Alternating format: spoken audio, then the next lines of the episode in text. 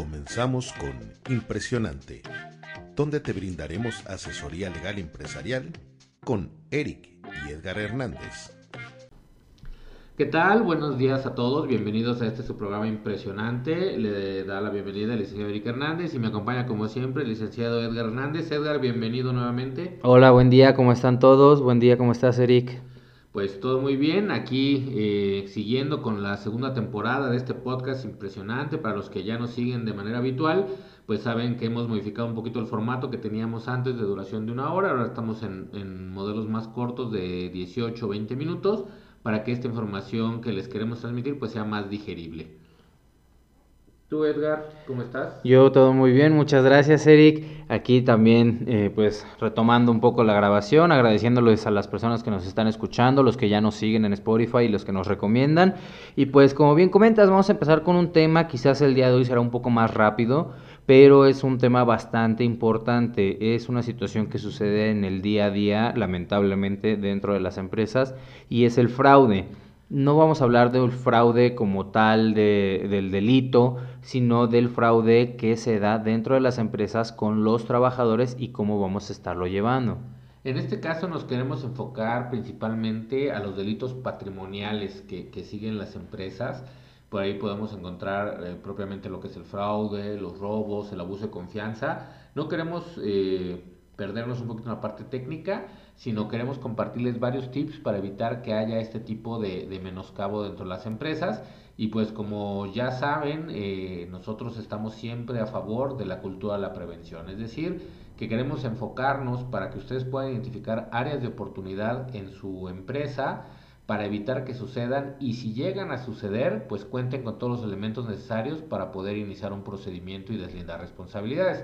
En este caso, Edgar, precisamente hablando de responsabilidades, ¿cuál sería la primera, el primer tip que les podríamos compartir? Pues bueno, el primer tip que sería, primero, todo en papel, documenten absolutamente todo, desde tener el contrato del trabajador, desde ver cuáles van a ser sus actividades bien definidas, no nada más ponerle auxiliar o ayudante en general, poner, oye, vas a hacer eh, limpieza, vas a cobrar, vas a emitir recibos, vamos a hacer una descripción del puesto para saber hasta dónde va a llegar su responsabilidad, si está actuando de buena o de mala fe, dependiendo de las actividades que tiene que hacer. Muchas de las empresas hacen este documento que se le conoce como descriptor de puestos, muy ambiguo, a veces muy impreciso. Nuestra recomendación es que sea muy preciso en las responsabilidades que se tienen, tanto como procesos que tienen que ejecutar, como reportes que se tienen que levantar, documentación que se tienen que generar, etcétera, para que en el momento que haya una eh, incidencia no puedan eh, argumentar el hecho de que no era su responsabilidad. Entonces, como bien lo dice Edgar, la primera parte es documentar bien las responsabilidades de los colaboradores dentro de su contrato, dentro del sector de puestos, para que quede muy claro. Y precisamente esto nos lleva para poder identificar quiénes son los responsables en el caso de que haya un menoscabo. En este caso, por ejemplo, eh, cuando hay una cadena de transmisión eh, o de custodia de algún valor, es fácil identificar en qué momento hay eh, el corte o donde hay el descuido, donde se pierde esta cuestión, si seguimos nuestro registro. Como bien dice Edgar, la clave aquí es documentar. Así es, Eric. Y la segundo punto es entregas. ¿Cuáles van a ser las entregas? ¿Cómo vamos nosotros a documentar qué es una entrega? Ok, vamos a tener que generar un documento que sea un recibo que sea la manera en la que el trabajador pueda acreditar que ya no es su responsabilidad y que él cumplió con todas sus obligaciones y ahora el responsable será otra persona. Aquí nos gustaría ir todavía un poco más allá al tradicional recibo. En muchas de las empresas se maneja también un contrarrecibo. Desgraciadamente a veces el recibo es eh, unilateral, eh, lo conservan las partes y un contrarrecibo nos permite no solamente acreditar que le entregué, sino en qué condiciones a su vez también recibió la otra parte.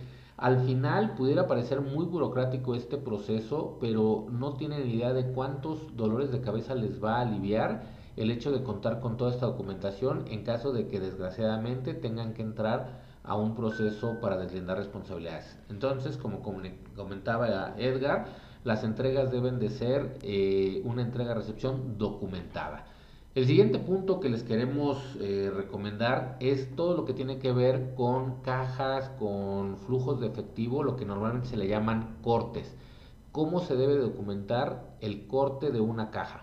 Como bien comentas, Eric, eh, al momento en el que yo voy a hacer un corte de caja, tengo que poner quién está al mando en ese caso, quién es el responsable de salvaguardar el dinero en este caso particular, hora, fecha, cantidad que se recibe, cantidad que se deja para que siga habiendo un flujo. Vamos a hacer el documento lo más amplio posible para acreditar en qué momento estoy recabando esa información, en qué momento estoy recabando esos valores y también quién es la persona responsable de recabar ese, esos valores. ¿Por qué? Por lo que les comentaba con los entregables. Al momento en el que el trabajador entrega este dinero, ahora él ya no es el responsable, el responsable será quien lo recibe y si llega a suceder alguna incidencia, vamos a tener que ir contra la persona que estaba al momento de tener el dinero a cargo. Hay que tener mucho cuidado en esta parte de los cortes. Eh, ¿Cómo disponen, eh, una vez que se ha hecho la entrega del efectivo de los, de los valores, cómo se dispone de ellos para su resguardo? Eh, la recomendación para nosotros siempre ha sido el, disminuir al máximo los flujos de efectivo, sin embargo, pues se dan en ciertos giros de negocio, en, en ciertas operaciones. Es importante establecer tiempos, establecer formas si la persona tiene que hacer el depósito inmediatamente, si se tiene que ir a una tienda de conveniencia, si puede hacer eh, el depósito un día después, si lo guarda en efectivo hasta que se lo requieren. Esta parte es muy importante. Por ahí les comparto que, por ejemplo, en las tiendas de conveniencia precisamente el manejo de efectivo está asegurado hasta cierta cantidad. Por eso les insisten tanto en los cortes, porque el seguro no va a cubrir un robo donde haya un excedente de menoscabo. Aquí igual nosotros podemos adoptar estas políticas para nuestras empresas en donde podamos eh, dar indicaciones muy claras, nos regresamos al primer punto que tocábamos el día de hoy, en donde el colaborador tiene que seguir un proceso. Si siguiendo el proceso hay un robo, un asalto, etcétera, etcétera, bueno, no habrá tanta complicación, pero si esto se hace fuera de proceso, sí podríamos tener un problema. Entonces la primera recomendación es que tengan ese proceso bien documentado, qué tienen que hacer con el corte, cómo lo tienen que manejar, etcétera, etcétera. Y como recomendación que nos va al siguiente punto es, en la medida de lo posible, no usar efectivo, porque primero por higiene, segundo porque es muy fácil el disponer de este, no significa que por utilizar efectivo te van a robar, pero sí facilita o sí crea un ambiente propicio para que sea más fácil el, el robar, entonces recomendación no efectivo eh, gracias a la tecnología tenemos hoy en día bastantes medios por los que ahora les podemos eh, elaborar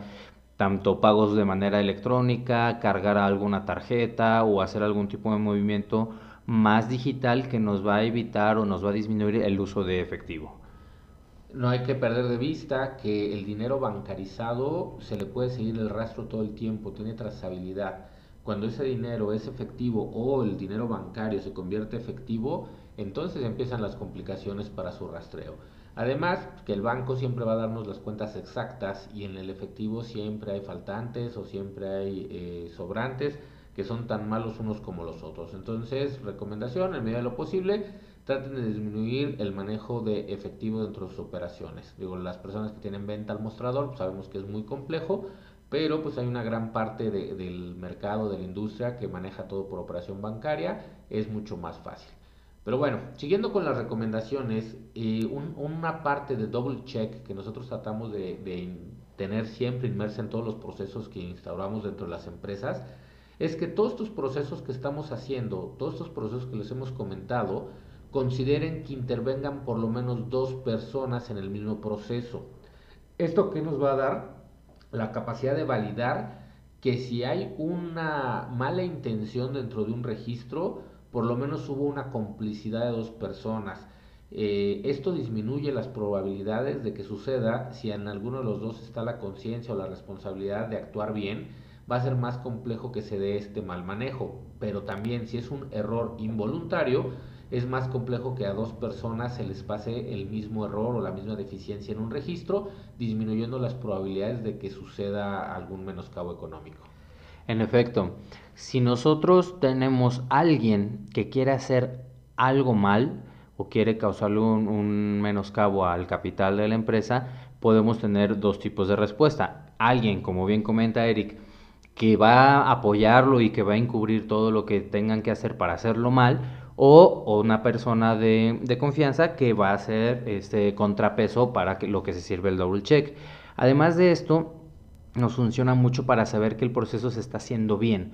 No solamente que, que, va a haber lealtad o que va a haber legalidad durante el proceso, sino que es más complejo que a dos personas se les pase algo que a una sola. Por lo que nosotros recomendamos, en la medida de lo posible, se tenga siempre dos personas realizando esa actividad o simplemente que uno la haga y la otra persona lo verifique. No necesariamente tienen que hacerlo todo paso por paso, sino verificar que esté bien hecho. Es muy común este proceso administrativo, eh, lo vemos en muchos documentos en donde se registra quién elabora y quién autoriza. Es una situación muy similar a la que les estamos comentando sobre cada uno de los procesos. Ahora bien, no pierdan de vista que esto que les estamos sugiriendo son de manera genérica tips o formas que les pueden dar estructuras para disminuir las probabilidades de una incidencia. Nos gustaría compartirles también qué sucede una vez que hay una incidencia y qué puede llegar a pasar una vez que se detectan estos problemas, ¿no? Pero antes de entrar a esa parte de pruebas, me gustaría hacer un pequeño paréntesis y recomendarles mucho los procesos de calidad. Los procesos de auditoría interna les van a permitir prever o detectar en una etapa temprana cualquier situación de riesgo que puedan tener dentro de sus empresas.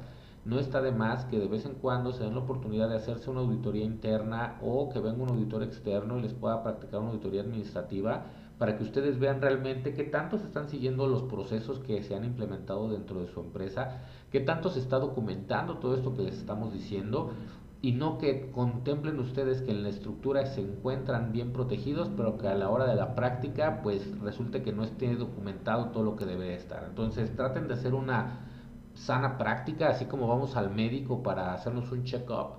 Eh, procuren hacerse auditorías administrativas, auditorías internas o externas para revisar qué tal andan aquí. Como referencia, pues tenemos por ahí los procesos ISO 9000 que les pueden ayudar mucho, sobre todo el de calidad, pues nos puede ayudar mucho para ver cómo estamos con estos procesos. Pero ahora sí, regresando al tema que nos ocupa Edgar, pues en caso de tener que ir a un procedimiento judicial, ¿qué tipos de pruebas podemos ofrecer para demostrar o acreditar que hubo un menoscabo económico? Pues bueno, mira, para yo decir que algo está sucediendo es fácil pero necesitamos acreditarlo. ¿Y cómo lo vamos a acreditar? Mediante pruebas, porque si no se convierte en el dicho del trabajador contra mi dicho. Entonces, eh, pues ninguno de los dos tiene más o menos validez, simplemente pues van a estar en una igualdad de circunstancias, por eso se recomienda tener pruebas. La primera prueba, los videos. Ojo aquí, eh, los videos de preferencia que sea con audio, sino que sea de buena calidad, porque si no, no vamos a saber ni siquiera si, si es el trabajador al que estamos acusando o es otra persona porque se le ve la cara pixeleada. Segundo, para utilizar videos como pruebas tenemos que tener la autorización y se le tiene que dar aviso al trabajador. No sé si han visto que es muy común en las, en las plazas comerciales, en algunos negocios que dice, sonríe, te estoy grabando pues bueno, es una manera eh, medio burda de dar el aviso de que se está grabando, pero siempre se recomienda que se utilice un documento en el que se les diga a los colaboradores, a los visitantes, proveedores, clientes, etcétera, que se les van a estar grabando y que esos videos van a ser pues, eh, susceptibles de uso para las pruebas y se tiene que contar con esta autorización. Esa es la primera observación respecto a las pruebas. En relación a los videos, también comentarles que desgraciadamente eh, a veces nosotros vemos o queremos ver algo en los videos que en realidad no se puede mostrar. Nos tocó por ahí el caso práctico de una persona que, que se veía que agarraba algo de un lugar y que lo metía a su bolsillo. Sin embargo, pues no era posible precisar. El cliente decía, se ve claramente que es dinero, pero realmente en el video no se veía claramente. Se veía que había un movimiento, que había algo que al parecer se agarraba, que al parecer se guardaba, pero como comenta Edgar, a veces la mala definición de los videos no nos permite ver con claridad qué es lo que está sucediendo. Entonces hay que tener un buen, un buen video y también comentarles que tengan mucho cuidado porque para poder presentar los videos como prueba tenemos que llevar el, dispositivo a juicio en donde se grabó de manera primaria este video. En este caso muchas personas cometen el, error de quemar el video, ponerlo en un DVD o guardarlo en una memoria. Nada más comentarles que ese tipo de eh, contenedores de los videos pues implican como si les hubiéramos sacado una copia, porque ya no está en el original. El original normalmente va a estar en un DVR, va a estar en la nube, en donde tengamos almacenado nuestro, nuestro video. Tengan mucho cuidado con esa parte para que puedan respaldar de manera correcta antes de que se borre sin que lo traspasen a otro medio de almacenamiento. Entonces, en la parte de los videos es una de las maneras de documentar, de, de perdón, probar en juicio. Sin embargo, pues siempre va a buscar que se concatene con más medios de prueba. En este caso, por ejemplo, Edgar, cuando hay alguna transferencia indebida, cuando hay algún movimiento, pues el exhibir los estados bancarios es el primer paso en donde podemos demostrar que hubo un, un movimiento de una cuenta a otra, pero tenemos que tener documentado también quiénes son las personas que tienen la autorización o que tienen los medios físicos, como en este caso lo que llamamos token de manera normal, el conocimiento de las contraseñas, etcétera, porque si no, pues realmente el, estado bancario va a demostrar que hubo un movimiento, pero no nos va a demostrar quién lo hizo. Y además en esta parte del estado de cuenta también se vuelve a concatenar, por así decirlo, la prueba se perfecciona en el momento en el que yo exhibo un estado de cuenta y digo quiénes son los autorizados, quiénes tienen la firma, quiénes tienen el token y todo para hacer las transferencias, además se va a perfeccionar la prueba solicitando informes al banco para que nos rinda esa información y nos cercioremos que la información que yo le estoy dando al juez o al fiscal es la correcta, porque pues una cosa es lo que yo exhiba y otra cosa lo que la autoridad, en este caso pues sería el banco, nos puede eh, asegurar que está sucediendo. Entonces al momento en el que ambas pruebas son lo mismo o nos dicen exactamente lo mismo, nos da una mayor certeza jurídica respecto de los hechos.